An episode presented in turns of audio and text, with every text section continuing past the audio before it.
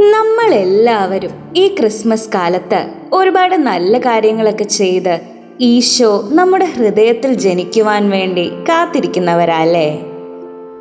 മർക്കോസിന്റെ സുവിശേഷം ഒന്നാം അധ്യായത്തിൽ തുടക്കം തന്നെ നമുക്കിങ്ങനെ കാണുവാൻ സാധിക്കും.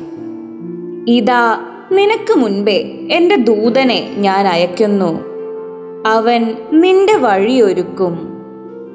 മരുഭൂമിയിൽ വിളിച്ചു പറയുന്നവന്റെ ശബ്ദം കർത്താവിന്റെ വഴിയൊരുക്കുവിൻ.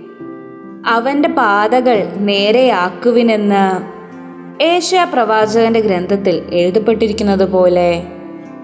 പാപമോചനത്തിനുള്ള അനുതാപത്തിന്റെ ജ്ഞാനസ്നാനം പ്രസംഗിച്ചുകൊണ്ട് സ്നാപക യോഹന്നാൻ മരുഭൂമിയിൽ പ്രത്യക്ഷപ്പെട്ടു. ഈ ആഗമന കാലത്ത് സ്നാപക യോഹനാനെക്കുറിച്ച് ചിന്തിക്കുമ്പോൾ നമുക്കറിയാം ലൂക്കായുടെ സുവിശേഷത്തിൽ ഈശോയുടെ ജനനത്തിന് ആറുമാസം മുൻപ് തന്നെ സ്നാപക യോഹനാന്റെ ജനനം ഗബ്രിയൽ ദൂതനാൽ അവിടുത്തെ പിതാവായ സക്കറിയാസിന് വെളിപ്പെടുത്തപ്പെടുകയുണ്ടായി.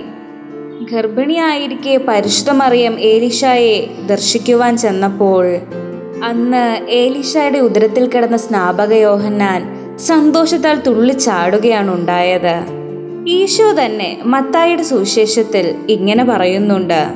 സ്ത്രീകളിൽ നിന്ന് ജനിച്ചവരിൽ സ്നാപക യോഹന്നാനേക്കാൾ വലിയവൻ വേറെ ഇല്ലെന്ന്. ഇത്ര വലിയൊരു പ്രവാചകനായിട്ടും അദ്ദേഹം ലാളിത്യത്തിന്റെ ജീവിതമാണ് നയിച്ചത്. ഒട്ടകരോമം കൊണ്ടുള്ള വസ്ത്രവും അരയിൽ തോൽവാറുമാണ് അദ്ദേഹം ധരിച്ചിരുന്നത്. വെട്ടുകിളികളും കാട്ടുതേനുമായിരുന്നു അദ്ദേഹത്തിന്റെ ഭക്ഷണം. എന്നിട്ട് അദ്ദേഹം ജനങ്ങളോട് പറഞ്ഞത് ഇങ്ങനെയാണ്. എന്റെ പിന്നാലെ വരുന്നവൻ എന്നേക്കാൾ വലിയവനാണ്. അവന്റെ ചെരുപ്പിന്റെ വാറഴിക്കുവാൻ പോലും ഞാൻ യോഗ്യനല്ല.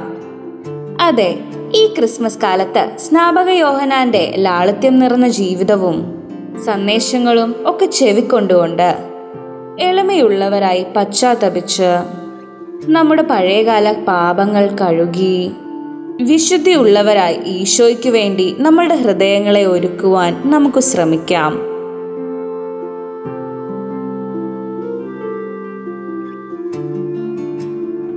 You are to to Heavenly Voice from Caris Youth.